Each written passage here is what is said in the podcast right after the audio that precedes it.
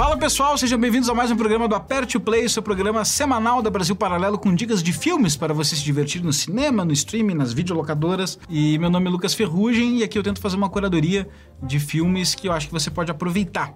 Então deixa seu like já na confiança de que o vídeo vindouro será bom. É, hoje faremos um tema especial, diferente do formato que a gente faz sempre. A gente está sempre testando aqui de qual é o formato que pode funcionar melhor.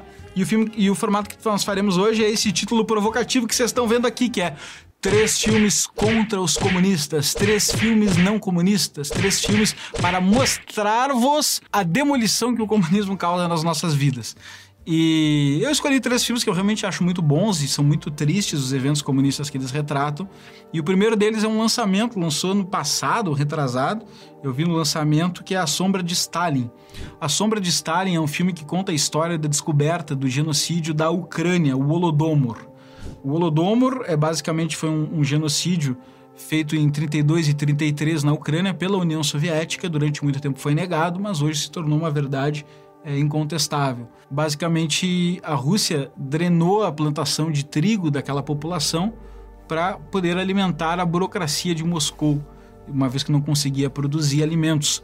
E aí a Ucrânia morreu de fome, sabe-se que pelo menos aí 5 ou 6 milhões de pessoas tenham morrido de fome nesse genocídio é, stalinista. Mas o que, que o filme conta? O filme, muito bem feito, tenso e triste, conta a história do jornalista Gareth Jones.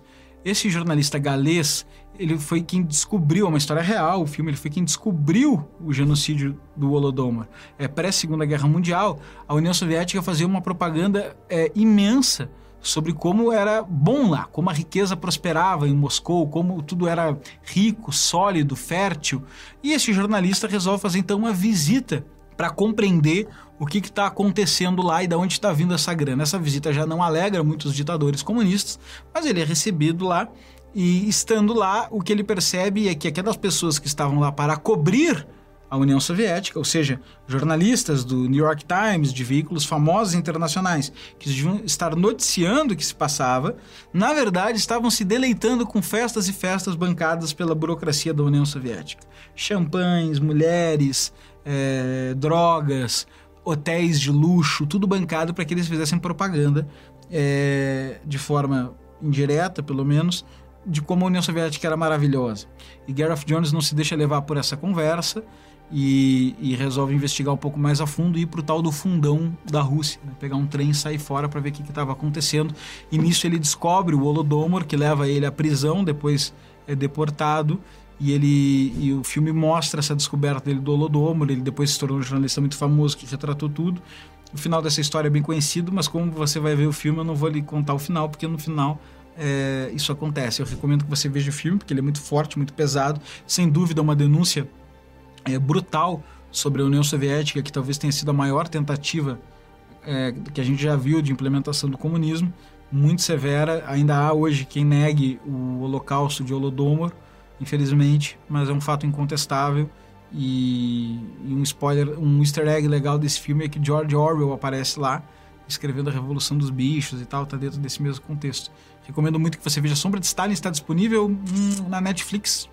Será, será, será, será? A Sombra de Stalin é meu primeiro filme para você não querer ser comunista. Are you saying there's no hope?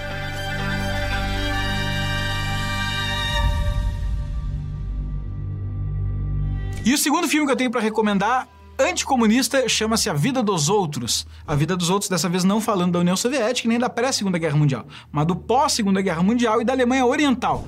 Alemanha Oriental, você sabe que na Guerra Fria, depois da Segunda Guerra Mundial, na Conferência de Potsdam, teve um tratado de paz e dividiram a Alemanha em duas, com o Muro de Berlim, famoso Muro de Berlim que só viria a cair em 1989. Nessa divisão, um lado ficou sob a influência do livre mercado, depois do, do Plano Marshall dos Estados Unidos para salvar a economia europeia, e o outro lado ficou sob a tutela que chamavam de estados satélites da União Soviética. Basicamente porque o líder lá se representava para a União Soviética a União Soviética financiava aquele lugar.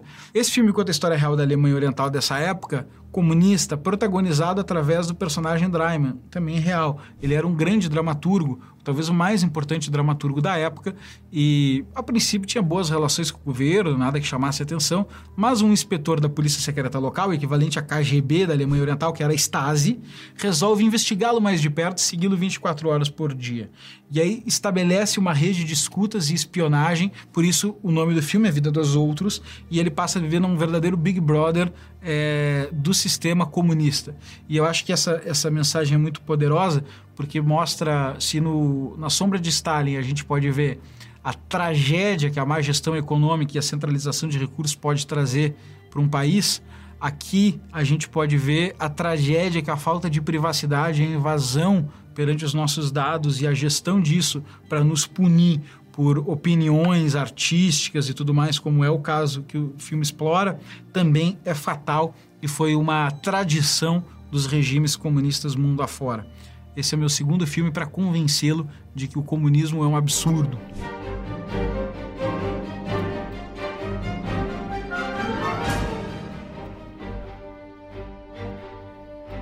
E o terceiro filme anticomunista é um dos grandes clássicos do cinema. É um filme mais lento, um filme mais longo, mas assim espetacular que eu recomendo e acho que você deve separar em um bom fim de semana para assisti-lo, que é Doutor Givago. Doutor Givago é inspirado num grande livro que marcou cultura de um escritor russo chamado Boris Pasternak.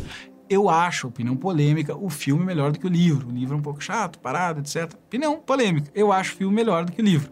Mas a parte dessa polêmica toda, que você pode ver os dois, esse é o lado bom da vida, você não precisa escolher, né? Você pode ter os dois se quiser, mas o filme, que é o que eu estou recomendando aqui, ele com uma fotografia muito bonita e tudo mais. O, o protagonista é o Omar Sharif, que faz o personagem é, Yuri Givago. Ele retrata uma história de amor. É uma história de amor. É, é, não sei se é bem uma história de amor, pensando bem assim. É uma história de amor um pouco complexa. Um triângulo amoroso, vamos colocar assim. Um triângulo amoroso que, é, do Yuri Givago, que é casado, mas se apaixona por essa moça, que é a Lara. Toda essa história de amor se desenvolve ali, etc. Tá um filme de romance. Só que não é isso que deixa o filme um clássico, obviamente, né? O que deixa o filme clássico é que esses personagens, de alguma forma, eles representam o espírito do tempo. E que espírito do tempo é esse? Eles estão imersos na revolução comunista de 1917. É nesse período histórico que está acontecendo. Então, essa moça que ele se apaixona é da plebe, é uma, é uma plebeia na época. E o, e o Yuri Givago, ele é um simpatizante, um entusiasta da Revolução Comunista. Entretanto, ele faz parte da aristocracia russa. De certa forma, ele foi algum é, condecorado por certas missões, mas ele é casado e bem relacionado com grandes famílias aristocratas, entusiasta da, da Revolução, é, meio que as, as escondidas, digamos assim. Então, representa essa estratificação de diferentes classes e essa hipocrisia de, de quais classes estão apoiando a revolução naquele momento. Mas o que o filme vai ser chocante é que aquela história de romance, ela pega uma curva de repente e se torna uma história de uma verdadeira tragédia, de fome, de Rússia devastada, de divisão de propriedade, divisão de imóveis, as pessoas indo morar nas mesmas casas, a Rússia num caos completo. E tem uma cena que eu gosto muito e que eu acho que ela se torna muito importante pro filme, que retrata, é, ela não chega a ser um spoiler, mas ela retrata muito bem que tipo de mensagem o filme está querendo passar, que é quando eles estão numa marcha e recebem a notícia de que Lenin fez a revolução e tomou o Palácio de Inverno, todos aqueles que são entusiastas da revolução comemoram. Pronto, não temos mais governo, não temos mais tirania, estamos livres. Lenin nos libertou, Lenin nos libertou. E aí um, um senhor mais velho que está acostumado com aquela Rússia czarista, ele olha pro, pro neto e pergunta assim: quem é esse novo Lenin? É o novo czar. E aí o neto pega ele pelos braços e fala: Não, vovô, não tem mais czar. Lenin é um de nós, etc. E é muito triste quando a gente escuta isso e, e sabe dos próximos passos que a Rússia acabou tomando, que inclusive o filme demonstra em alguma medida. E eu acho que Dr. Givago compõe a Revolução Russa, o imaginário da Revolução Russa, através de uma bela história, de belas interpretações, de uma fotografia bonita, mas lembrando que é um filme com um pacing um pouquinho mais lento, e ele combina bem com A Sombra de Stalin, que é um filme com um pacing um pouquinho mais rápido, embora muito tenso, e recente que fala de uma Rússia já em 33, 34. E aí quando a gente olha a vida dos outros, a gente vai ver o comunismo lá pela década de 80. Ou seja, a gente tem aí 70 anos retratados mostrando falhas ininterruptas do comunismo enquanto sistema de governo em diferentes locais e contextos, histórias e tudo mais. I think we may go mad if we think about all that. I shall always think about it.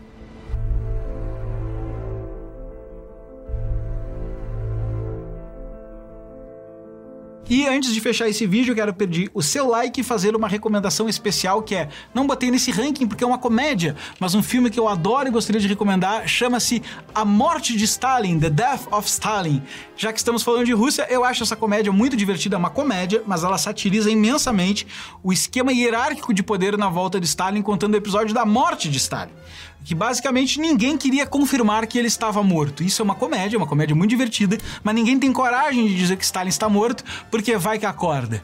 E aí vai que ele que deu a notícia errada. Os médicos não querem atendê-lo e tudo mais. É uma comédia que satiriza isso e tá na Amazon Prime também. E eu queria deixar essa recomendação especial para você se divertir um pouco com essa tristeza, que é muito especial, a briga para quem segura a alça do caixão.